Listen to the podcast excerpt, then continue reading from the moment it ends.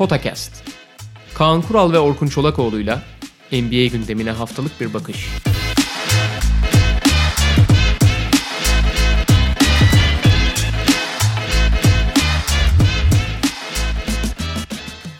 Merhaba Potakest'e hoş geldiniz. Kaan Kural'la birlikte artık playoff'lara yaklaşırken bugün tek tek playoff yarışlarını konuşmayacağız. Birkaç haftadır çok konuşuyoruz ama e, o yarışın içerisindeki e, birkaç takımla birlikte geçen hafta söz verdiğimiz gibi bir de dibe çökmüş takımları konuşacağız. Kaldı ki zaten konuşmayacak olsak dahi New York Knicks bu son Spike Lee olayıyla kendisini yine bir şekilde gündeme dahil etti ve bizi de konuşacaksınız ısrarında bulundu. Yani adamları konuşmadan olmuyor işte. Ama genelde bayağı bir süredir olumlu konuştuğum, olumlu bir şeyde hakkında konuştuğumuzu hatırlamıyorum. New York'la ilgili mi? Evet. Ya zaten öyle bir beklentisi kalmadı insanların. Doğru. Bakalım yani basketbol konuşmaya çalışacağız demeyelim çünkü New York'ta çok mümkün olmuyor. Valla New York şu, şu aşamada basketbol konuşmamızı tercih etmez zaten muhtemelen. yani.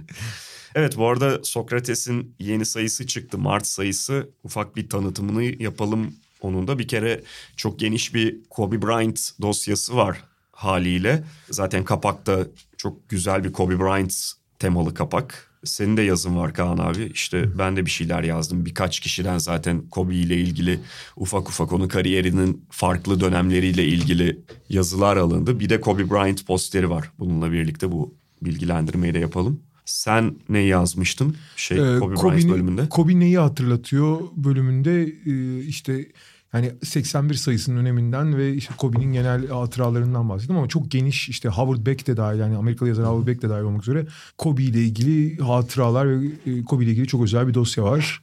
Onun dışında klasik bölümlerimiz Sokrates dergide mevcut Mart sayısında da. Evet Nando De Colo röportajı var. Ee, içerik yine zengin. Hatırlatmamızı yapalım. Ee, Mart sayısı bayilerde ısrarla isteyiniz. Sokrates yeni sayı ısrarla. Vermedi lan nasıl Versene birader. Yok abi. Versene falan. Yeni dergiden bahsetmişken e, Podcast'in de yeni bir e, tarzı demeyelim de yeni bir indekslenme stili var. Artık e, hangi platformda işte Spotify olsun, Google Podcasts olsun, e, Podcast One bir sürü uygulama var. Yani hangisini Apple Podcast hangisini kullanıyorsanız artık Podcast bağımsız olarak endeksleniyor. Yani Podcast diye aradığınız zaman ve abone olduğunuz zaman sadece Podcast yani diğer bütün Sokrates podcastleriyle değil Podcast'e bağımsız olarak abone olup e, yeni bölümleri de otomatikman e, aldığınız e, aplikasyona düşmesini sağlayabilirsiniz.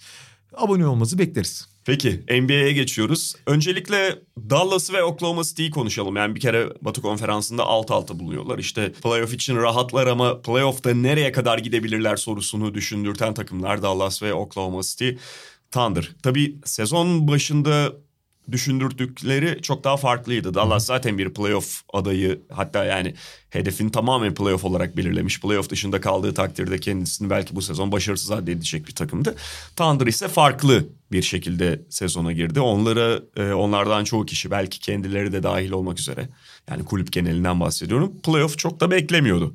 Ama gayet rahat bir şekilde playoff'a doğru gidiyor Oklahoma City Thunder. Son derece başarılı bir sezon geçirdiler. E, Şimdi yani ikisini de belki kıyaslayacağız ama dilersen Dallas ağırlıklı başlayalım. Özellikle son dönemde Kristaps Porzingis'in e, yakaladığı müthiş form onları ayrı memnun ediyor olsa gerek. Çünkü tamam Doncic önderliğinde belli bir çizgi yakalamıştı bu takım.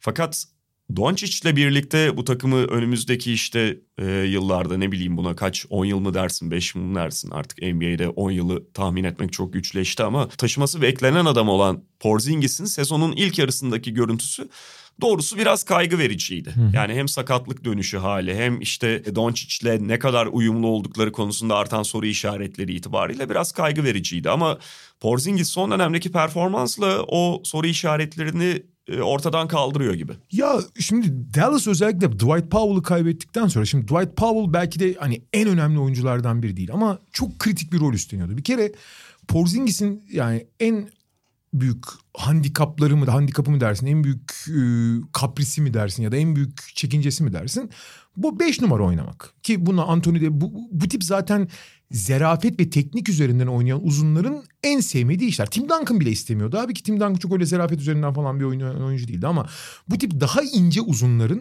içerideki çok daha kalın uzunlarla boğuşmak konusunda çok büyük çekinceler oluyor. Ço birçoğu da haklı sebeplerden ayrı konu. Anthony Davis'te de var bu şu anda. Porzingis'te de vardı. Porzingis 5 oynamak istemiyor. Zaten hani fizik olarak da 5'e uygun da değil zaten. İyi bir reboundçı değil her şeyden önce. Boğuş yani öyle göğüs göğüse boğuşabilecek de bir oyuncu değil. Tamam 2-19 falan ama o kadar yani. Dwight Powell hem o boğuşma işini yapıp hem de Porzingis zaten potaya devrilen türde, potaya yakın atış kullanan türde bir uzun olmadığı için Porzingis aslında 2.19'luk bir 3 numara ya da 2 numara gibi oynayan Hı-hı. bir oyuncuydu. Sadece boyu 2.19'du yani. Ve nitekim 2 numara gibi oynuyordu. Ve Dwight Powell orada devrilerek Luka Doncic ile çok iyi bir ikili oyun partneri oluyordu. Luka Doncic mükemmel bir pick oyuncusu olduğu için. Ve Dwight Powell, de, Powell deklemden çıktığı zaman ciddi anlamda bocalayacakları da belliydi. İşte o hemen Willie Cauley-Stein'i almak zorunda kaldılar ki Willie Cauley-Stein en azından yetenek seti olarak baktığın zaman değerli bir oyuncu olsa da çok uyuyakalan hani iki hücumda kendini verirken bir hücumda hiç ortalıkta gözükmeyen Dallas gibi devamlıktan güç alan ve her oyuncusundan belli bir performans bekleyen bir takım için çok da uygun bir parti gibi gözükmüyordu en azından zihinsel açıdan. Ama bunu yapmak zorunda hissettiler. Yani Kleber acaba 5 mi oynayacak falan diye konuşulurken çok beklenmedik bir gelişim oldu da Dallas'ta. Doncic sakatlandı ki Doncic'in performansı ilk iki aydan sonra çok az düşmeye başlamıştı. O kadar büyük bir yük taşıyor ki çünkü. Yani yüz rate'leri yüzde kırklara dayanmıştı çünkü. Yani James Harden şeyini ağırlığını taşımaya başlamıştı. Bunun fiziksel yıpratıcılığı, zihinsel yıpratıcılığı derken yaşadığı iki tane ayak bileği sakatlığı. Sonra şimdi şu anda da baş parmağı sakatlandı falan. O arada maçta kaçırınca, yıpranınca da e, biraz çok hafif oyunu düşmüştü. Buna rağmen Dallas biliyorsun şu anda NBA'de hücum veriminde birinci sırada ve NBA tarihinin en yüksek hücum verimine sahip. Yani muazzam bir hücumları var. Bu arada işte Seth Curry'ler, Delon Wright'lar falan performans yükseliyor çıkıyor. Herkes e, klasik Rick Carlisle takımı. Herkesten maksimum verim alıyor ama ya, maksimum verim almak yetmiyor abi. Taşıyıcı oyuncu lazım. Ve Porzingis senin söylediğin gibi sezonun ilk yarısında değil hatta e, yıl başına kadar yani sezonun ilk yüzde altmışlık falan bölümünde şey gibiydi. Bir buçuk sene yani bir sene bir buçuk senedir basketbol oynamayan ve daha ritmini bulamamış. Hani iyileşmiş ama hiç basketbol formuna girmemiş. Biraz tembel çünkü mesela per, perde yapıyor Doncic pick and roll yapacaklar. Abi o kadar yalandan perde yapıyor ki perdeye bile tam yapmıyor yani. Hemen kaçıyor. Düşük yüzdeyle atıyor. E, düşük yüzdeyle atıp da başka iş yapmadığın zaman zaten verimin düşüyor. Takıma artı katkısı çok düşük kalıyordu. Zaman zaman tabii çok uzun olduğu için ve iyi zamanlama suçum bir, birkaç blok yapıyor ama onlar da hani şey gibi e, arada çerez gibi yani yemek değil o yani meze gibi. Doncic'in yokluğunda yalnız bu arada şey dedikoduları da çıkmaya başladı. Doncic ile Porzingis'in arası çok iyi değil. Çünkü Porzingis biliyorsun çok diva bir karakterdir. Hani primadonna olmak ister. İşte Doncic'in bu kadar yükselmesi onu belki biraz rahatsız ediyordu. Doncic'in çok toplu oynuyor olması ona topun kalmaması da biraz verimini düşürüyordu vesaire vesaire. Hem zihinsel hem fiziksel, e, fiziksel olarak. Fakat bu Doncic'in sakatlığı döneminde Ocak ayında Porzingis lider oyuncu konumuna geçti. Ve bu bu arada tabii sakatlığın etkilerinde iyice atıp oyun ritmine, oyun temposuna girmeye başladıkça, fiziksel olarak kendini iyi hissettikçe de oyunu yükseldi. Ve acayip bir patlama yaptı abi. Öyle böyle değil. Yani şeylerine bakıyorsun. Ocak'tan önceki yüzdelerine, Ocak ortasından itibaren yüzdelerine. 3 sayı serbest, e, serbest atış dahil. Yani bütün yüzleri 10 puan falan artmış durumda. Sayı ortalaması 7 sayı arttı. 15'lerden 23'lere 24'lere çıktı. Hı. Ve bir anda New York'taki Porzingis yani ki New York'taki Porzingis'i unutmayalım sakatlanana kadar MVP tartışması içindeydi Porzingis. Ligin en değerli oyuncularından biri. Oraya geldi. Daha da önemlisi bu dönem Porzingis'in kendine gelmesi döneminden sonra Doncic de geldikten sonra Rick Carlisle nasıl olduysa ikna etti ve Porzingis artık 5 numara oynuyor. Gerçekten 5 numara oynuyor. Evet hala e, rakip uzunlarla boğuşmak konusunda Kleber'den yardım alıyor ya da o konuda çok çok iyi olmayabilir. Ama 5 numara oynamayı her ne kadar orada bir takım fiziksel dezavantajlar yapması kabul etmiş olması Abi bir anda sahadaki geometriyi başlı başına değiştirdi. Houston'ın bir başka modeli olmaya başladılar. Yani beş kişinin de dışarıda oynayabileceği, hepsinin o dışarıda oynayan oyuncuların içeri saplanarak oynayabileceği aynı zamanda. Belki pick and roll yani Doncic'in çok sevdiği pick and roll'ları oynamıyorlar ama side pick and pop'ları daha çok oynayabiliyorlar. Ve bir anda sahayı inanılmaz açan, zaten iyi hücum eden takımın daha da rahat hücum etmesini sağlayan her ne kadar Doncic'in işte sakatlığı vesaire nedeniyle performansı en zirvede olmasa bile o e, Dwight Powell'ın eksikliğini hiç hissetmeyen hatta belki de daha boyut katan bir takıma dönüştüler. Ve Porzingis bu arada sadece uzunluğu ve blok tehdidiyle belli bir miktar çember savunucu yaratabildiği için ideal senaryo oluştu bir anda karşılarına. Porzingis de performansı yükseldiği için iki tane süper yıldız performans alabildikleri için Doncic ile Porzingis de bir anda gerçekten hani derece olarak belki çok yansımıyor olabilir ama oyun seviyesi ve tehlike olarak yarattıkları tehlike açısından seviye atladı şu anda Dallas. E, Mesela rebound perf sen hani performansının yükselişinden bahsediyorsun. E, o en çok reboundlarda yansıma buluyor. Ki hiçbir zaman iyi bir reboundçı olmadı Porzingis ama Tabii. ona konsantre olduğu sürece daha fazla alabilir tabii ki. Ha tabii ki yani biraz da ona rebound kalıyor ama kesinlikle sezon başına göre çok daha niyetli. Ya zaten ya top kullanmak bu tip oyuncuların benzini abi. Tabii, tabii. Ritim bulmak, top kullanmak çok etkiliyor sahadaki duruşunu Doğru falan. düzgün perde yapıyor abi. Oraya bence daha çok yansıyor yani. Ben o yüzden mesela yani Doncic'in sakatlığında o Porzingis'in ilk ritim bulduğu dönemde acaba bu bir şeylerin başlangıcı olabilir mi diye hani bir düşünüyordum. Yani sonuçta önemli olan Doncic'le birlikteyken bunu sürdürebilmesiydi. Ama orada sanki kendine güveni geldi. İki yıl sonra ilk defa Porzingis eski seviyesinde oynayabildiğini bir kere kendine belki göstermesi gerekiyordu ve onu sağladı. Ondan beri de çok farklı bir Porzingis var. Ya bu takımın Tabii ki hemen bu sene kapatamayacağı başka açıkları var işte. Mesela şutör anlamında çok kaliteli yan parçaları var. Tim Hardaway, Seth Curry gibi. Bunlarla işte Doncic ve Porzingis tamamlıyor. Senin söylediğin gibi olağanüstü bir hücum verimliliğine ulaşabiliyorlar. Ama bütün bu parçalar yan yanayken diğer taraftan savunma defekti yaratıyor. Yani Seth Curry zaten kısa kalıyor. İşte Tim Hardaway çaba gösteriyor ama fizikli kanat oyuncularına karşı tutabileceğin ya da tuttuğunda yara almayacağın bir oyuncu değil. Porzingis'in başka defekleri var. E, Doncic zaten yani yarım atador çok savunma yapıyor biliyoruz. Sadece rebound alıyor. Maxi Kleber'de ben Maxi Kleber'i çok beğeniyorum. Çok atlet falan. Biraz böyle NBA'in gizli atletlerinden. Ama yani Maxi Kleber'le de ne kadar savunacaksın dört numaraları falan ya da beş numara savunmaya çalıştığında oradan da açık veriyorsun. Ya e, haliyle en azından bu sezon için Dallas için biraz formül belli. Yani hiçbir zaman özellikle belli bir seviyenin üzerindeki takımları 110'un falan altında tutamaz bu takım. Çok fazla kısıtlayamaz. Kazanacaksa çok iyi hücum edip atıyorum 120 atacak yani. E, formül o. Ama ya önemli olan işte Porzingis ve Doncic'in bundan sonraki sezonlarda birlikte ikisinin de A seviyede oynayarak var olabileceklerini göstermesi. Kesinlikle yani Dallas'ın Porzingis'i takas ederken ve Doncic'i draft ederken kafasında kurduğu senaryo nihayet sahada. Nihayet sana. Senaryo sahada. Şimdi o senaryonun detaylarını e, filme çekilmesi lazım. Şampiyonluk filmine çekilmesi lazım. Ee, Oklahoma City Thunder'a geçelim. Dediğimiz gibi onlar çok farklı beklentilerle sezona başladılar ve bütün takım içerisinde gerçek anlamda playoff'a inanan bir kişi varsa o da herhalde Chris Paul'du. Evet. yani. Sezon başında ondan da emin değilim ya. Ben sezon başladıktan sonra biraz o da göstereceğim. Yani acayip manyak olduğu için öyle olduğunu düşünüyorum. Ya o da işte hani inanıyorsa da Chris Paul'un manyaklığıyla alakalı Tabii, bir durum. O yok ya yaparız falan diye kendi içerisinde herkes de etrafındaki herkes de teskin etmiştir. Fakat yani sezon boyunca onları konuştuğumuzda senin de çok altını çizdiğin bir konuydu. Bu 3 point guardlı yapılarıyla ve Gallinari'nin Steven Adams'ın bunlara gösterdiği uyumla çok önemli başarı kaydettiler. Bu noktada artık biraz da konuşacağımız bu takım playoff'ta ne kadar can yakabilir. Ve tabii sonrasında ayrı konuşuruz. Ya şimdi Oklahoma City'nin hikayesi tek mu- yani sezonun en muhteşem hikayesi. Çünkü sezon başladığında hani playoff yapmayı geçtim. Ya bu takım şeydi abi sahibinden komda kelepir şeydi ilandı yani. Shai Gilgis Alexander hariç her parçasını satıyordu abi. Darius Bazley falan da satmıyordu tabii ki çaylak olduğu ama zaten alıcısı da yoktu. Yani Danilo Gallinari, Steven Adams, Chris Paul kim varsa Schroeder. Schroeder kim varsa alıcısına vermeye çalışıyordu. Nitekim takımın geçen sezon en önemli çıkış yakalayan belki de en çok yönlü oyuncularından biri Jeremy Grant'i bile Denver'ın işte arka sıralardan olacak bir tane de birinci tur hakkına bile verdi. Yani sen birinci tur hakkı ver Dennis Schroeder'i de verecekti. Chris, Aha. Chris Paul'u hatta muhtemelen kontratından kurtulmak için vermeye kalkıyordu. Sadece pazarlığı çok abarttığı için Miami'de veremedi onu. Nitekim böyle başlayan bir sezon. Tamamen satılık ilan, üzerinde satılık ilanı olan bir takım. Tabii ki diğer oyuncuların hakkını hiç yemek istemiyorum ama abi Chris Paul'ün akıl almaz yani Kobe Bryant seviyesindeki rekabetçiliği hatta saplantı ve çatlaklığı yüzünden bir araya geldiği bir oluşum oldu. Ve burada Billy Donovan'ın da bu takımın çünkü zaten belli bir seviyenin üzerinde yaratıcı oyuncusu sınırlı olduğu için biraz mecburiyetten, biraz cesaretten, biraz yaratıcılıktan, biraz da Chris Paul'e güvendiği için 3 gardlı düzenleri özellikle maç sonlarında oynaması rakipleri sürüklese ediyor.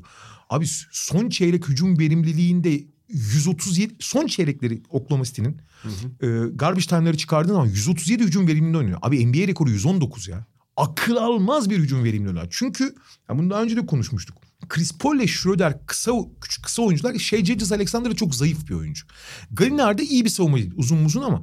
Yani Steven Adams bekçilik yapıyor da ya abi sonuçta Gober'de değil abi Steven Adams. Bu nasıl savunma yapacak diyorsun. Şimdi burada iki tane nokta var. Birincisi Chris Paul kısa mısa olabilir ama psikopat derecesinde rekabetçi ve kuvvetli olduğu için kimseye yenilmiyor. Zaten genelde 4 numara 3 numara falan savunuyor Chris Paul. Fakat onları dışarıda savunduğu için driplingine izin vermiyor. Kolay kolay itilmediği için onları bir şekilde dribbling üzerinden bir şey yarat, yaratamayacak hale getiriyor. E diğer eşleşmede de bu nispeten kolaylaşıyor. Burada Chris Paul'un herkes tabii hücumda yaptıklarını, takımı nasıl idare ettiğini, maç sonlarında orta mesafeden o dirsek denen bölgene attığı atışlara dikkat çekiyor. Bunların hepsi çok değerli. Fakat Chris Paul'un esas savunmada dört numara savunabiliyor olması bu sistemin çalışabilmesini sağladı. Her şey önce. Artı Şimdi Chris Paul ile Dennis Schroeder'i düşün abi. Chris Paul'un neyi var? Muazzam karar verme yetisi. Kritik anlarda eli titremeden şutu kullanması, orta mesafeyi kullanması. Ama artık eski atletizm yok vesaire. Ve eskisi gibi delici değil. Schroeder'in nesi var? Olağanüstü bir delici ama karar vermeyi bilmiyor. Abi kararları Chris Paul verip delmeleri Dennis Schroeder yapınca dünyanın en güzel görev bölümü oldu bir anda bu. Ve Chris Paul'un işte dört numara savunabilmesi ya da üç numara savunabilmesi, fizikli üç numaraları savunabilmesi özelliği sayesinde bu beşte de sahada kalıp son çeyreklerde rakipleri sürklase ettiler. Hı hı. Ama ama abi Şimdi bu bir yere kadar işe yarıyor tamam mı? Rakipleri şaşırtıyorsun şey yapıyorsun. Fakat bir yerden sonra rakipler oturdukça rakiplerin dengeleri oturdukça kanat oyuncuları kimin üzerine gideceklerini Schröder'in ve Gilles Alexander'ın üzerine gidebileceklerini gördükleri zaman veya Galinari'nin ters eşleşmede Galinari kısaların önünde hiç kalamıyor çünkü. Çok kötü vurmaya başladılar abi. E, Clippers geçen Milwaukee ve Clippers ardarda arda 50 fark attı abi Oklahoma City'ye geçtiğimiz hafta içinde. Ya onlarla hiç eşleşemiyor Hiç eşleşemiyorlar. Hiç ama. Diğer eşleştikleri maçlarda da rakipler artık Oklahoma City'nin karşılarına ne çıkaracağını bildiği için daha iyi oyna yani daha iyi daha hazır çıkmaya başladılar maçlara. Bu noktada şunu söyleyeceğim. Şimdi işte bir yandan playoff tablosuna bakıyordum. Yani 8'in dizilişine Batı Konferansı'nda bakıyordum. Tam bugün sezon bitse Oklahoma City için en tercih edeceği eşleşme belki de ortaya çıkacak. Denver Nuggets'la çünkü. E, üçüncü sırada şu anda Denver bulunduğu için Oklahoma City'de 6. sırada Denver'la eşleşiyor. Şimdi Denver'a karşı favori çıkmayacak belki sahaya ama bütün bu senin anlattığın potansiyel defeklerini en fazla kapatabileceği eşleşme Denver aynen, eşleşmesi. Aynen öyle. Çünkü Denver'da benzer problemleri yaşıyor zaten Doğru. E, üst düzey rakiplerine karşı. Doğru. Yani bir iki numaralarda çok fizikli olmayan oyuncular. Üç numaraya da hatta işte Will Barton'ı koysa tam şey Gilgis Alexander'ın yaşı büyük olanı gibi duruyor. Ee, oraya Torrey Craig gibi fizikli koydum bu defa şey oluyor. Şut problemleri ortaya çıkıyor. Yok içle Steven Adams'ı eşleştirebilirsin. Ve yani dediğim gibi yine Denver geçebilir. Yine favori olarak belki sahaya çıkmayacaktandır ama teorik olarak en çok isteyeceği takım Denver Nuggets eşleşmeyi. Ya da Houston Rockets. Evet. Yeni yapısıyla. Houston olursa zaten hikayenin zirvesi olur. Yani Russell Westbrook. Chris Paul yer değiştirmişken. Abi Chris Paul yani kazansalar da kaybetseler cinnet geçirir zaten o seride. Yine de cinnet geçirtir zaten yani. Ama şu aşamada Oklahoma City'nin yarattığı o sürpriz faktörü ortadan kaybolduğu için Oklahoma City biliyorsun Şükran gününden Şubat or, yani e, All Star'a kadar Şubat ortasına kadar Laker, e, Lakers'dan sonra Batı'nın en iyi ikinci takımıydı. Hı hı. Yani herkesin önündeydi.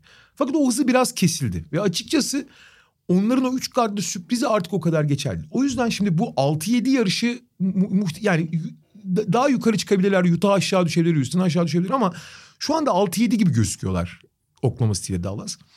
Ve ikisinin de zaafları ve ikisinin de problemleri olsa da daha tehlikeli takım olarak Dallas gözüküyor bence Oklahoma City'den. Çünkü yani Oklahoma City'nin yarattığı problemleri bir de Oklahoma City'nin her, ne olursa olsun bütün parçaları verdi. İşte, işte Darius Bazley ile işte e, şeyle Abdelnader. Abdelnader'le falan oynamak zorunda kaldığı dakika Dort'la falan oynamak zorunda kaldığı dakikaları düşününce bir yerlerden su alıyorsun ve rakibe de çok fazla artık bir sürpriz yaratamadığın için Hı. özellikle playoff gibi rakibin kendi sana iyi hazırlandığı ortamlarda e, Oklahoma City daha tehlikeli. Evet Denver ve Houston konusunda sana kalır. Özellikle Houston mesela müthiş bir kısa eşleşmesi olur orada.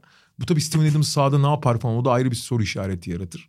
Ama ilginç eşleşmeler olur. olursa konuşuruz ama Oklahoma City'nin artık yani şöyle Dallas'ın yarattığı tehlike hı hı. artmışken Oklahoma City'nin yarattığı tehlike azaldı bu dönemde. Burada şey çok önemli.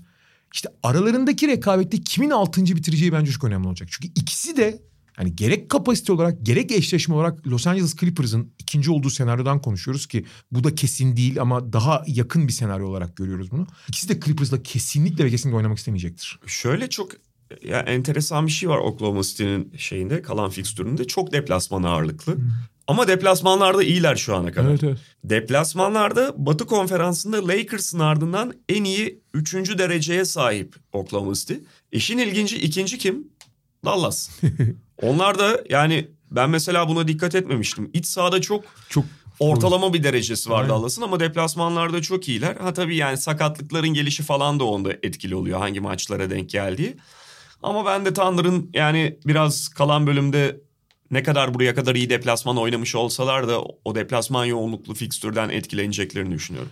Peki Sacramento gümbür gümbür gelen bir Sacramento takımı var. Biraz onu konuşalım Aynen, hocam. aynen. All Star'dan sonra All Star'da ne konuştularsa artık e, Sacramento şehri için oynuyoruz beyler falan diye bir girdiler ikinci yarıya ve yani bir anda biz New Orleans'ın çok favori olduğunu düşünürse e, düşünürken 8. sıra için Memphis'e en fazla sıkıştırabilecek takım gibi kafayı uzattı Sacramento Ben Kings. hala Portland'ın daha şanslı olduğunu düşünüyorum. Lillard da döndü. döndü. Artı kalan takvim konusunda New Orleans'la birlikte en şans, en iyi takvime sahip takım Portland. O yüzden Portland'ın hala en büyük şansı olduğunu düşünüyorum.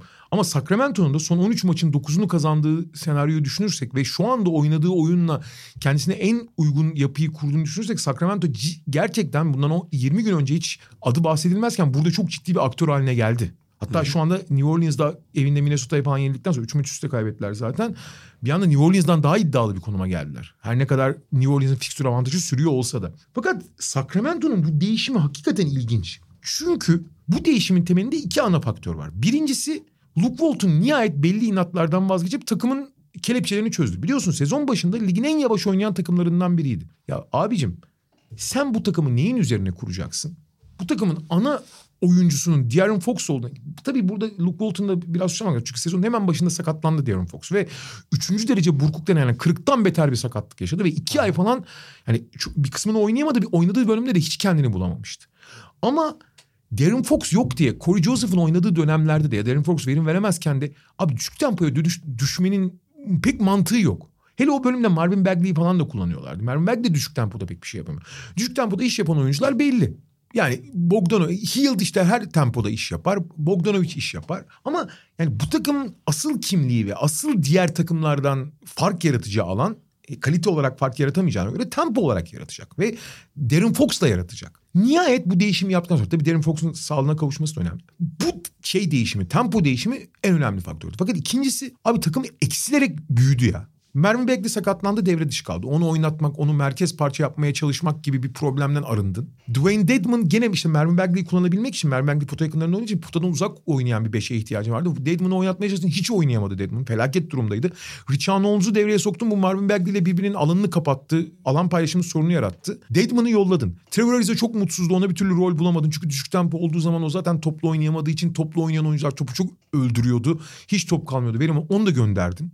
Richard Holmes sakatlandı devre dışı kaldı. Ve bir anda Bagley yok sakat. Richard Holmes yok sakat. Ariza gitti. Deadman gitti. Dört oyuncu kaybettin abi. Ki ana rotasyon için düşündüğün. Ve takım çok daha iyiye gitti. Çünkü bir anda roller çok daha netleşti. Takımın istediği tempoda oynanmaya başladı. Ve burada bir de önemli hamle yaptı Luke Walton. Yani sezon başından beri bir sürü hata yapmış olabilir ama bir yerde yumruğunu masaya vurdu ve çok doğru bir şey yaptı. Takımın iyiden iyiye primadonnasına dönüşen bütün sistemi falan mahveden yani eline gelen topu Von Wafer gibi potaya atmaya kalkışan ve sürekli bir e, Arıza çıkaran. arıza çıkaran daha sezon başından beri arıza çıkardı ki çıkardığı arıza da az buz arıza değil. Tamam yeni kontrat istiyorsun da abi kontrat istediğin şehri küçümseyerek kontrat mı istenir ya? O arıza çıkan Buddy Yıldız'a da git abi ikinci beşe dedi. Bu arada Buddy Yıldız'ın da işine geldi. Çünkü ikinci beşe gittik. Zaten her topu atıyordu. İkinci beşte atsın bari abi. Yani Fox falan yokken. Bogdanovic'i ilk beşe yerleştirerek. Belki e, Bogdanovic daha yüksek tempo için Buddy Hield kadar iddia, şey olmasa da ideal olmasa da zaten tempoyu Fox sürüklediği için Aha. şeye Bogdanovic'le falan da çok daha uyumlu bir beş görüştü. Bu arada da Richard Holmes'un yokluğunda Harry Giles'ı ilk beşe yerleştirmek zorunda kaldı. Evet Harry Giles'ın bir sürü eksiği olabilir ama Harry Giles tempolu uzun olarak çok iyi. Elleri de yumuşak olduğu için tamam biliyorsun o da bir kolej pardon lise efsanesiydi. Evet. Sonra sakatlıklar falan onun kariyerini çok baltaladı. Ama elleri çok yumuşak ve atlet. Bu yüzden de ondan çok fazla yaratıcılık falan beklemezsen bu tempoda oynamaya daha yatkın. O olmadığı zaman da Bielitsa 5 numara oynuyor. Bielitsa 5 numara oynadığı zaman da sahayı nasıl açabildiğini, ne kadar çok pas opsiyonu yaratabildiğini düşünürsen Bielitsa, Bogdanovic, Fox aynı anda sahada nasıl bir pas opsiyonu yaratıyor? Oyun bir anda açıldı. Gümbür gümbür akmaya başladı Sacramento. Aynen öyle. Şimdi Bielitsa zaten çok iyi şut atıyor bu sezon. 4 numaradan onun tehdidi var. Barnes 3 numarada işte 2 numarada. Bogdanovic'i oynatıyorsun. Barnes bu arada çok formda. All Star sonrası Barnes da iyi durumda. O da iyi, iyi şut atıyor. Ve yani Giles da söylediğin gibi çok yumuşak elli bir uzun olarak sana pota yakınında bitiren oyuncu. E, De'Aaron Fox da yönlendiriyor. De'Aaron Fox'a da alan açmış oluyorsun. Yani Giles, De'Aaron Fox ikili oyun oynayabiliyorsun. Etrafı açılıyor vesaire. Bu sadece ilk beş planı. E, Bir anda taşlar yerine oturdu gerçekten. Aynen. Ha şöyle bir problem var. Şimdi bir çıkış yakaladılar işte 7 maçta 6 galibiyet aldı All Star sonrasında ama fikstürden çok avantaj sağladılar. Bir avantaj da orada tabii iki defa Memphis'le oynamalarıydı. Memphis'te kıstırdılar özellikle ikinci maçta sakatlıklarla. Ee, biraz daha geriye gidersen son 13 maçlık dönemde iki kere Clippers yendiler abi. Evet ondan da faydalandılar. Memphis'i de iki defa tokatlayınca yani Memphis direkt rakipleri yakalamaları gereken takım olduğu için oraya doğru adım atmış oldular. Ama onun haricinde işte Detroit'iydi, Golden State'iydi yani çok böyle sezonu bitirmiş takımla oynama avantajı da elde etti Sacramento. Şimdi Giles'la Bielitsa'nın birlikteliği, 4 numarada Bielitsa'nın şutu, Giles'ın 5 numaradaki o yumuşaklığı ve ofansif katkısı çok şey verse de bunlarla iyi savunma yapmak çok zor. Abi Ve çok zor. yani değil. sezonun Biz kalanında- ona, biz ona imkansız diyoruz. abi. Sezonun kalanında da bundan zaten hasar görecekler. Ki nitekim abi son 14 maçın 10'unu kazandılar galiba ya da 13 maçın 9'unu. Bu sürede fikstürden yararlandıkları gibi iki tane çok değerli Clippers maçı olsa da o Clippers maçlarının ikisini de seyrettim ben. Yani Clippers'ın çok dağınık olduğu, çok denk getirdiği maçlar ve, ve Detroit Golden State'i yenerken bile çok net de yenemiyor. Evet, evet. Onu söylemek lazım. Yani evet Sacramento'da taşlar yeni oldu. Ele çok daha iyi gidiyor. Ve evet Darren Fox geçen sene gösterdiği süper yıldız ışığını tekrar gösteriyor. Çok sürükleyici. Mesela dün de Washington biliyorsun Washington'a karşı 30 sayı öndeyken yakalandılar. Saçma sapan bir şekilde. Gene Darren Fox maçı bitirdi. Acayip yani ağırlık koydu. Tamam beyler bu iş bende dedi yani. Ha bunlar çok güzel sinyaller. Ama takımın hala e, yani geçen senekinin üzerine koyduğu veya çok daha iyi bir takım olduğu gibi şeyler düşünmesin. Hala önemli defekleri var. Hala savunma konusunda ciddi problemleri var. Richan Holmes dönse ki dönmek üzere idmanlara başlamış. Richan Holmes dönse de bu bir şeyi değiştirmeyecek. Richan Holmes'la birlikte bu taşların yerinden oynamaması lazım ama işte. Ki muhtemelen oynamaz çünkü bence denge kuruldu. Darren Fox ve Harrison Barnes, bu kadar formdayken zaten birçok şeyi halledebiliyorlar. Buddy, Buddy Hield'ı ne yapacaklar? Esas büyük problem o şimdi. Şimdi Hield en önemli skorer belki de takımdaki. Fakat abi teknik olarak herkese uyan bir oyunu var Hield. Ama zihinsel olarak hiç uymadığı için başka problemler yaratıyor. Çünkü yani sadece kendi şutunu arasa ve takımın yarattığı şutları bitirse abi adamın ne kadar olağanüstü bir şutör olduğu zaten performansından belli. Üst sayı şampiyon olmasından belli. Fakat bununla yetinmiyor. Topla oynamaya kalkıyor. Topla oynamaya kalktığı zaman da bütün akıcılığı bozduğu gibi genelde oyun da bozuluyor. Acayip top kaybı çok benim şutlar atıyor. Ve savunmada da uyukluyor abi. Yani tamam Bogdanovic de çok üst düzey bir savunmacı değil. Zaten takım halinde çok üst düzey bir savunma yaptıklarını iddia etmek güç ama abi Hield'la iyiden iyiye su almaya başlıyorlar. Ama atsan atılmaz satsan satılmaz bir durumda. Hield'a ihtiyaçları da var. Şu anki rolü belki de olabilecek en mantıklı rol. Hani şey biraz Lou Williams gibi biraz Jamal Crawford gibi kullanıyorlar. Hani kenardan gel sen at abi diye. Fakat eğer bir adım ileri atacaklarsa gerçekten Richard Holmes'un pota altı caydırıcılığının sistemi bozmadan takıma monte edilmesi Hield'ın da bir şekilde uyum sağlaması lazım. Satamazsın zaten şu kontrat. Çok zor yani. Ya muhtemelen satmak istemezsin de zaten. Ya çünkü onda onun yaptıklarına ihtiyacın var ama onu mesela biraz Porzingis'ten bahsettik ya ona benziyor. Ya abicim sen yap ama takımla birlikte yap anasını satayım. Ya yani. bu Sacramento ölçeğinde hani idare edilebilir bir durum. Şöyle kenardan getir. Çünkü Bogdanovic'i de biliyorsun tutacaklar. Evet. Ee, yani Bogdanovic son anda yok kardeşim ben gitmek istiyorum falan demezse. Ee, Restricted zaten ama ya. öyle ama hani şey bırakın beni istemiyorum mutsuzum falan diyeceğini de sanmıyorum. Ya zaten onlar De'Aaron Fox, Bogdanovic arkalarında kenardan gelen Buddy Hield'la yapıyı sürdürmek isteyecekler. Playoff'a kalamasalar dahi. Ya öyle geliyor. Ama işte dediğimiz gibi yani şu anda playoff yarışındaysan ve daha ileriye adım atmak istiyorsan abi kesinlikle Buddy Hield'ı bir şekilde entegre etmeleri lazım. Ha Buddy Hield buna yanaşır mı? Hiç öyle gözükmüyor ama bakacağız. Peki diplere doğru biraz gidelim. Son kez kendi adlarını anıp bundan sonra ne yapacaklar? Valla New York'u son kez mi anarız ne oluyor yani Olur. kulüp binası mı yanar bundan sonra ne bileyim. Şimdi New York'la başlayalım peki. 19.43 hani dereceden mereceden bahsetmiyoruz zaten burada artık sahada olup bir taneden bahsedecek çok bir şey yok oraya da hani değiniriz de şey çok kötü Yani daha önce bu konuya detaylı değinmiş miydik açıkçası hatırlamıyorum ama bugün NBA'de yani kötü kontrat sahibi olabilirsin. Eline kötü kontratlar çökmüş olabilir. Fazlasıyla fena bir durum ama ilerleyen yıllarda bir şekilde atlatırsın. Yani bu benzerlerini işte Brooklyn'in falan yaşadığını gördük. Draft haklarını kaybedebilirsin. 2-3 sene dayanırsın. O dönemleri geçirirsin. E, kötü bir koç, kötü bir kimya bunların hepsi kısmen kısa vadede halledilebiliyor. Kötü takım sahibi kadar seni geriye çeken ve içinden çıkılmaz bir şeye sokan bir durum yok. Yani bugün New York'un yaşadığı gibi. Abi NBA'nin en kötü takım sahipleri kimler? James Dolan, Ya bana göre Sacramento, Vivek Ranadive. Vivek Ranadive. Bana Ee, Dolan'ı şimdi saymıyorum yani. Hani Tamam, Dolan. farklı bir tarafa koyuyorum. Robert Sarver, Robert, Sa- Robert Sarver. Jerry Cleveland. Rice.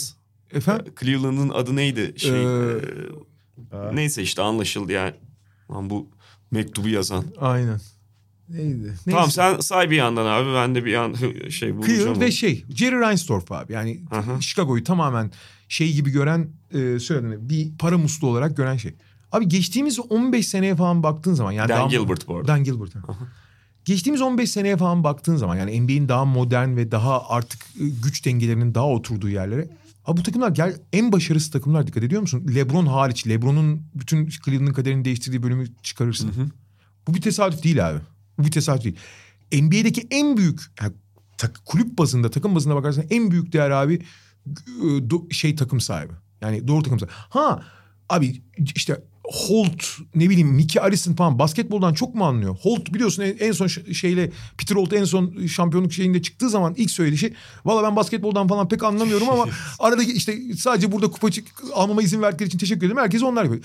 Anlamayan adamlara karışmıyorlar abi işin içine. Bi- Biliyorsun bir önceki de en kötü takım sahibi de Glenn Taylor'dı. Şey Glenn Taylor mı? Minnesota'nın eski sahibi neydi? Şu anda da Glenn Taylor.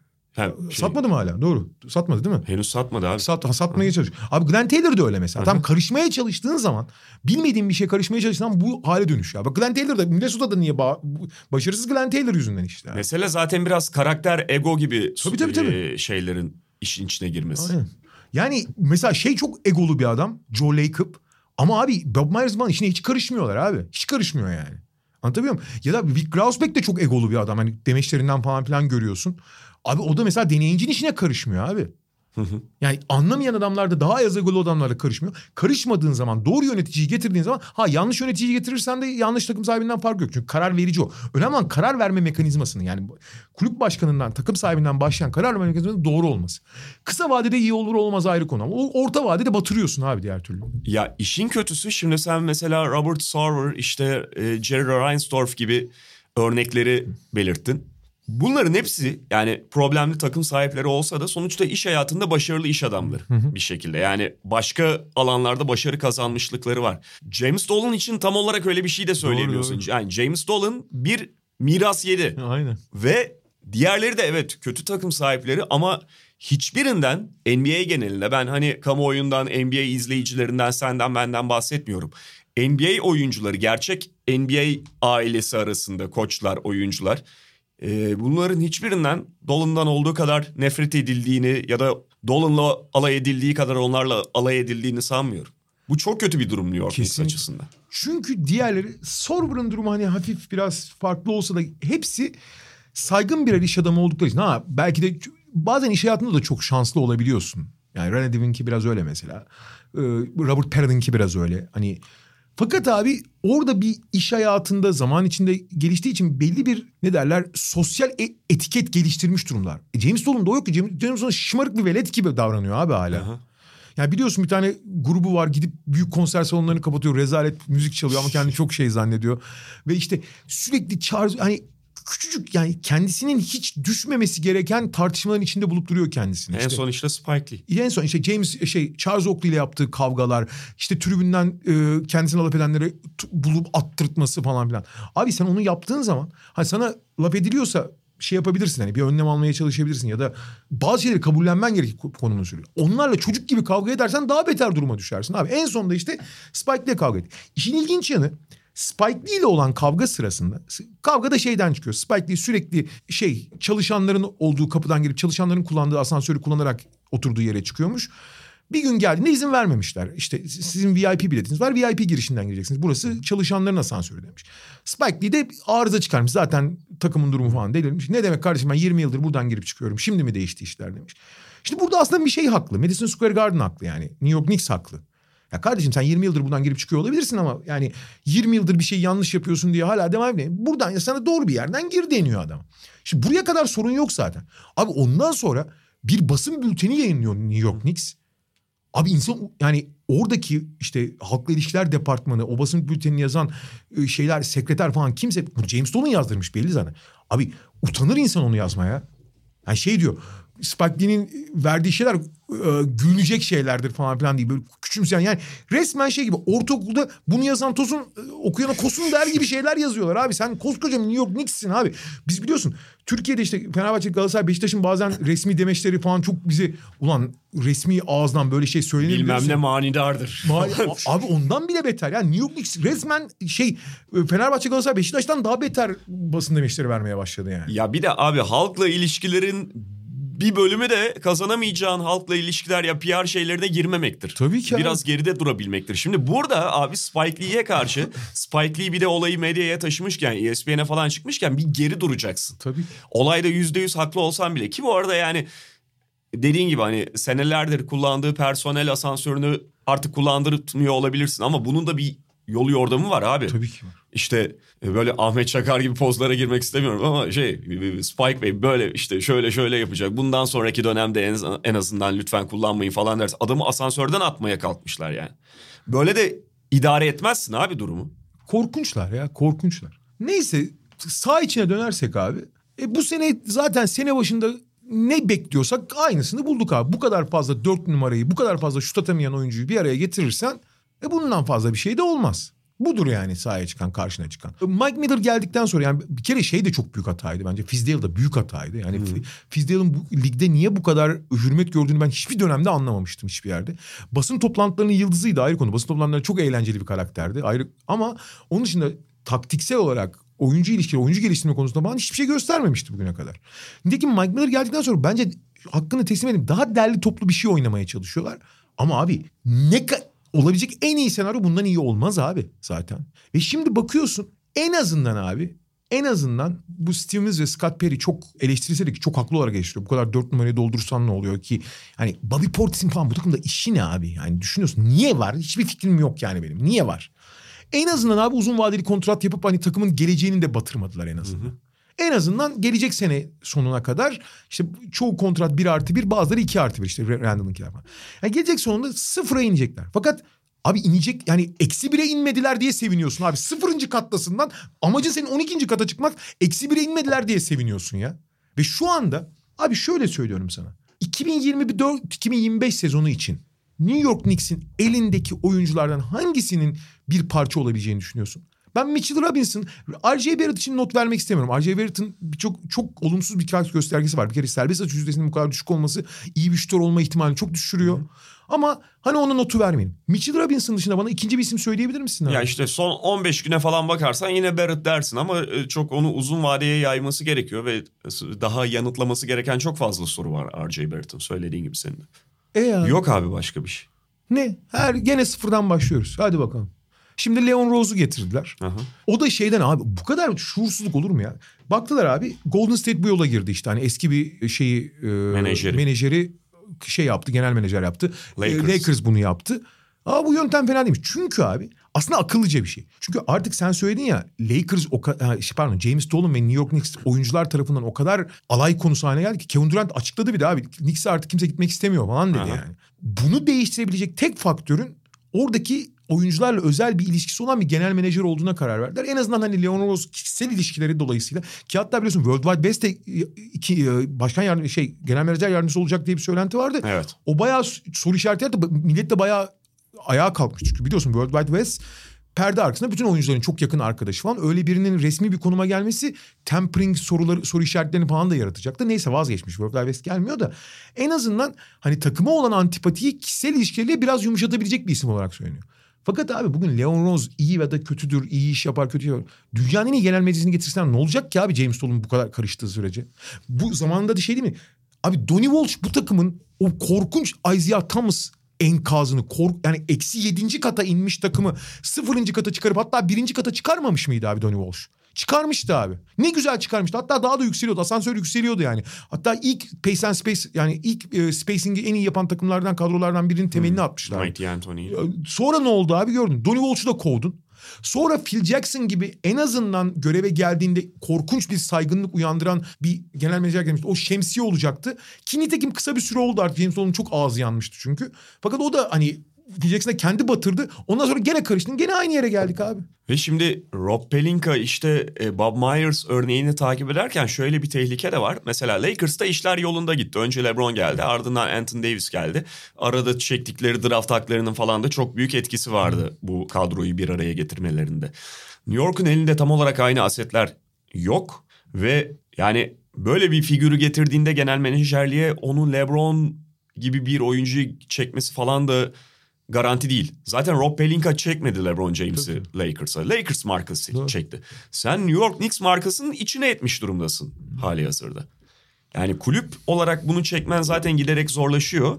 Menajer belli bir ölçüde yardım edebilir mi? Edebilir genel menajer ama ya burada takım yapılandıracak tipte bir genel menajeri ya sıfırdan başlayacak daha böyle radar altı hamleleri bir bir dizecek bir genel menajer bence daha önemli.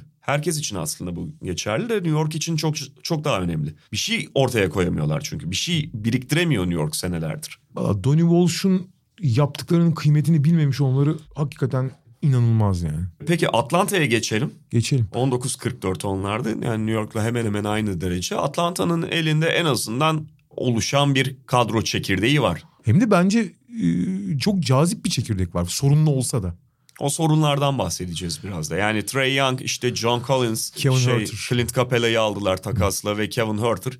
Şimdi temelde bu dört oyuncu çekirdekte duran parçalar. Son iki ayda hakkını yemeyelim. Belki kariyerinin ilk başı korkunçtu. Hatta ne- niye buradan seçildi ama son iki ayda Cameron Reddish de çok hani NBA ritmine girdi abi. Cameron Hatta- Reddish de rol oynuyor artık. Hatta DeAndre Hunter. Hatta DeAndre Hunter evet. Yani işte bu çekirdek bu oyuncular ama bu oyuncular yani evet bir gelişim gösterecekler. Seneye Atlanta muhtemelen daha iyi olacak. Capella'nın da dahil olmasıyla. Fakat özellikle Trey Young, John Collins ekseninde başka problemler de daha fazla konuşulmaya başlayacak mı ilerleyen yıllarda? en başta savunma. Evet. Çünkü çok basit bir şey var. Bu kadar kötü bir takımken derece olarak Trey Young'ın o karikatür savunması ya da John Collins'in dört numarada söz konusu olan bazı zaafları konuşulmaz. Tabii. Ama playoff yarışındayken bir anda aa böyle bir şey var denir. Ve Trae Young'ın olağanüstü bir hücum yeteneğine sahip olduğu kesin. Ve savunmada en azından disiplinli olması yeterli olacaktır. Ki yani Trae Young o fizikte zaten üst düzey savunmacı falan olamaz. Sadece disiplin olup yerini kaybetmemesi yeterli. Ki bunu yapabilecek bir potansiyel var. Niyet de var belli ki. John Collins bence çok özel bir oyuncu. Savunma anlamında bir takım problemler çok rahat hareket edebildiği için e, herkes Clint Capella ile yani potaya daha yakın oynadığı için Clint Capella ile biraz alan paylaşımı sorunları yaşayacaklarını düşünüyor ama e, Collins abi orta mesafeden devrilerek falan da oynayabilir. Capella ile belki dakikaları paylaşabilir. 5 numarada olmuyor. 4 numara için şutu biraz soru işareti ama bir şutu da var. Bunların hepsi bir şekilde iyi senaryolar için konuşuyorum. Yani bu takım gelişmeyi sürdürür ve iyi niyetle bir yerde oynarsa ki şu ana kadar duyduğumuz kadarıyla yani demeçlerini falan okudum ama hepsi çok iyi niyetli ve gelişmeye açık oyuncular. Bence önü açık Atlanta'nın. Fakat bir tane sorun var. Teknik ve teknikten sonra şeye yansıyan, e, yapısala yansıyan. O da abi kanattaki iki oyuncu Kevin Huerter ve Cameron Reddish fizik olarak çok güçlü oyuncular değiller. Hunter biraz hadi neyse de e, Cameron Reddish de hadi idare ediyor. Fakat artık kanat çok daha önemli bir pozisyon basketbolda. Ve burada biraz handikaplı olacaklar bir. İkincisi o kadar çok mağlubiyete alıştılar ve o kadar çok e, mağlubiyeti kanıksadılar ki zaten bireysel olarak çok üst düzey yırtıcı bir savunmacıya sahip. Bu takımın savunma alışkanlığını geliştirmesi çok kolay olmayacaktır. Şimdi ama geliştirilebilir. Bu yüzden gelişimlerini görmek lazım. Ama baktığın zaman Atlanta'ya abi tamamen dışarıdan baktın ama abi Atlanta'nın önü açık yani. Hani eğer gel- gelişme olmazsa zaten hiçbir takım bir yere varamaz ki. O gelişmeyi beklersen ve o savunma kimliğine kavuşmalarını beklersen evet kanatta her zaman sorun yaşayacaklar. Ama salary cap'leri de çok rahat. Çoğu çaylak kontratında olduğu için bir tane kanat savunmacı iki yönlü kanat oyuncusu ya, buraya bir Paul George veya Kawhi Leonard beklemiyorsun ama iki yönlü bir kanat oyuncusu aldıkları anda gerçekten üst düzey bir takım olabilecek malzeme var artık burada yani. Bir tane kanat oyuncusuna ihtiyaçları kaldı. Buradan Minnesota'ya atlayacağım çünkü benzer problemler olduğunu düşünüyorum. Yani Minnesota'da işte zaten takas döneminde uzun uzun konuşmuştuk onları yaptıkları hamleleri ve girdikleri yeni yolu. Tabii bu dönemde yine Carl Anthony Towns yok. İşte seneye tekrar playoff için mücadele edecek. Hedefi oraya yönelik koyacaklar. Çok da iyi bir hücum takımı olacaklardır. Bence. Çünkü D'Angelo Russell işte yanında e, Malik Beasley, D'Angelo Russell, Towns ortaklığı onları tamamlayan oyuncularla burada bir ofansif potansiyel, ciddi bir ofansif potansiyel var. Carl Anthony Towns tek başına ofansın yarısı zaten. Öyle ve D'Angelo Russell hem beraber oynamaktan keyif alacağı hem de onun oyununu gerçekten çoğu bakımdan da tamamlayacak bir oyuncu. Fakat yani anlayış özellikle bu noktada kaldığında bu takımın savunmada ortalama düzeye bile gelmesi de çok zor gözüküyor. Abi şimdi bir kere Malik Beasley, Juancho Hernan Gomez sınırlı serbest kalacaklar. Özellikle Malik Beasley bu çıkışı bek, yani beklenenin bile üzerinde. Aha. Çünkü Minnesota'da çok daha etkili olacağını düşünüyorum ama beklenenin de üzerinde bir çıkış yakaladı. Bu yaz nasıl bir kontrat vermek zorunda kalacaklar? Ayrılacak mı kalacak mı? Bu zaten elleri kolları biraz bağlı gibi. Ko- Towns ve D'Angelo Russell'dan. Ve senin 3 ana kontrat verdiğin oyuncu ve Malik Beasley, D'Angelo Russell ve şey olursa Towns. Towns abi bu bunun tavanı hücum anlamında çok iyi olabilir. Hücum anlamında belki de şampiyonluk için. Fakat abi iki konuda. Birincisi savunma konusunda. D'Angelo Russell asla iyi bir savunmacı olamaz. Malik Beasley en azından vasat olabilir. Carl Anthony kendini verirse, verirse vasatı aşabilir. Fakat abi kendini vermesi konusu çok önemli. Çünkü abi D'Angelo Russell'da Carl Anthony Towns'da rahat karakterler tamam mı? Çok. Çok rahat karakterler ve çok iyi arkadaşlar. Şimdi bir arada birbirlerinin rahatlığını çok fazla değil. Zaten Jimmy Butler'la yaşanan sorunların temeli oradaydı. Onların rahatları kaçmıştı yani. Fakat abi rahat bir takım olursan ortalama işte iki maç kazanan bir maç kaybeden, üç maç kaybedip iki maç kazanan falan bir takım olursun. İyi hücum gününde çok etkileyici de gözükebilirsin. Ama abi rahat takım olursan ancak rahat olursun. Doğuda olsan belki 6. olursun, batıda olsan 10. olursun. Abi. Bu kadar basit. Ve beni bununla alakalı çok rahatsız eden şöyle bir şey var. D'Angelo Russell geldiğinde o havaalanında karşılama falan var ya. Yani tamam orada Towns arkadaşıyla bir araya geldiği için falan da mutluydu. Bir baktım Minnesota bütün şeyi falan getirmiş. Kulüpte çalışan kim varsa havaalanına getirmiş. Sabahın üçünde mi ne böyle D'Angelo Russell'ı karşılıyorlar. Bununla alakalı şöyle bir tehlike var abi. Zaten yani bugün NBA'de Minnesota gibi pazarların Towns gibi oyunculara ne kadar teslim olabildiğini biliyoruz. D'Angelo Russell da geldi ve bu oyuncular e, bir arada oynamaktan ötürü mutlular ama sanki Minnesota şehrine bir lütufta bulunuyormuş gibi hissediyorlar kendilerini. Ve abi iyiden iyiye biliyorsun ikisi de çok bilgisayar oyunu meraklısı. Acayip Fortnite falan. Evet. Abi resmen NBA 2K'da şey e, My Manager oynuyor gibiler ya. Biz bu takımın sahibiyiz abi takılıyoruz. Keyfimize göre e, şey kanepede oturur gibi NBA 2K oynar gibi maçımızı da yaparız. Abi şimdi bu kafayla rekabetçi profesyonel olunmaz abi. Bu kafayla eğlenceli olursun. Eğlenceli bir takım olurlar. Minnesota seyircisinin zaten çektiği azabın belki bir kısmını dengeler. Çok iyi maçlar da çıkarırlar. Biliyorsun abi daha takas olduğu gün 140 attılar Clippers'a. Ge- Geçen mesela abi çok kritik bir maçta New Orleans deplasmanlıydılar. Çok ilginç maçlar da kazanabilirler. Ama abi ancak eğlencelik olursun abi. Eğ- evlenmelik değil eğlencelik takım yani. Takılmalık. Aynen. Ve abi e, seneye Batı Konferansı bu sezonki kadar bile açık olmayacak. Yani bu Kesinlikle. sezonda tam açık diyemezsin de mesela şu anki Memphis normalde daha standart bir Batı Konferansı'nda playoff'a falan oynayamazdı Evet, 8. evet, sıraya kesinlikle. konmayı bir kenara bıraktım. Yani Minnesota için hiçbir pencere olmayacak belki. Bence de. Ve Phoenix Suns. Yani onlar da artık yavaş yavaş playoff adayı olmayı umut eden takımlar. Son olarak da onları konuşacağız. Ya orada da iyi bir çekirdek yakalanmış durumda en azından iki hatta iki buçuk oyuncu itibariyle. Devin Booker, DeAndre Ayton e, yabana atılmaması gereken potansiyeller. Devin Booker çok özel bir oyuncu. Bugün ligin en iyi skorerlerinden biri. Kesinlikle öyle. E, DeAndre Ayton defolarına değil yapabildiklerine odaklanırsanız o da çok özel bir oyuncu ve henüz çok genç. Çok genç ve defoları konusunda biliyorsun savunması alay konusuydu Evet. adeta. İyi oldu demeyeceğim. Hatta vasatı bulduğunu bile iddia edeceğim ama artık alay konusu değil abi savunmada. En azından fiziğini kullanmayı biraz öğrendi. Bir de temastan çok kaçıyor. Yani o fizik varken çok daha temasa yönelik oynayabilecek bir oyuncu. O da aslında idare ed yani bu kadar gençken oyuncu hala şey yaşken eğilebilir. Aynen. Ve, Ama yanlarında Kelly Oubre ile iyi bir üçüncü parça yakaladılar ve aslında. Kelly Oubre çok büyük bir çıkış yakaladı. Maalesef, işte, kadar. maalesef menisküsü yırttığı için sezonu kapattı. Evet. Ya bu gayet iyi bir nüve. Ve bunların da belki de ötesinde abi takım geçtiğimiz yıllardaki işte biraz Minnesota ile ilgili bahsettiğimiz baba atarız tutarız ne olacak ya havasından çıktı. Williams'ı ben koç olarak yani teknik bir koç olarak çok beğenmesem de takımın havasını değiştirmesi açısından o ve Ricky Rubio'nun hakkını teslim etmek lazım abi. Ricky Rubio da iyi bir profesyonel olarak. Ricky Rubio'nun da bir sürü defosu var. Hani çok konuştuk. Sonra şeye gerek yok. Ricky Rubio'yu NBA'deki 30 takım içinde 25 tanesini asla almazsın abi. Fakat 3-4 tanesi var ki Ricky ihtiyaç duyan. Belki de en çok ihtiyaç duyan Phoenix Suns'da abi. Bu takımın zihniyet değiştirmesi açısından çok önemliydi. Ve takım bir havayı değiştirdi. Ama abi gene işte Robert Sorver'a falan gidersek takım sahibini. Abi TJ Warren'ı geçen sene üzerine para vererek yolladılar ya. Ve burada hani Phoenix'teki TJ Warren'la Indiana'daki TJ Warren'ın zihniyet farkına bakar mısın? TJ Warren her zaman bir skorerdi ama kendini oyuna veriyor muydu? Savunmada elinden geleni yapıyor muydu? Alakası yoktu. Indiana neler yapıyor görüyorsun abi. Birebir de Kavay'la boğuşmaya kalkıyor. Yapıyor yapamıyor ayrı konu. Ama boğuşuyor. Şimdi bu zihniyet değiştikten sonra artık işte o yan parçaları da bulmaya başlarlarsa bir temel oturtmuş durumdalar. Endişe verici olan bir tek nokta var. Devin Booker son bir buçuk ayda ciddi bir düşüşe geçti. Bu sezon başından beri taşıdığı yükleme alakalıdır. Formsuz bir önemlidir ayrı konu. Ama Devin Booker'ın abi bu sezon All-Star olduktan sonra artık bir yarım adım daha ileri atması lazım. Yani ligin en iyi skorerlerinden yani lig, ligin en komple oyuncularından birine dönüşmesi lazımdı ki bence bu sezon savunma anlamında vasatı yakaladı. Top trafiği konusunda bir parça olmayı başardı. Yani eline geleni atan bir oyuncudan çıkıp daha komik. Ama bir adım daha ileri atması lazım ki ana lokomotif olması lazım ki bu takım da gerçekten rekabetçi olabilsin. Ama en önemli ve en ciddi adım attılar. Yani takımdaki o Minnesota'nın üzerine çökmüş baba atarız tutarız boş versene havasının değişmesi en önemli şeydi. Hı hı. O değişti. Ama şimdi bunu değiştiren parçalardan yani Ricky Rubio ve Monty Williams'ı en önemli faktör olarak. Abi bundan sonrası için Ricky Rubio ile Monty Williams bu takımın aşağı çeken unsurlar olmaya başlayacak.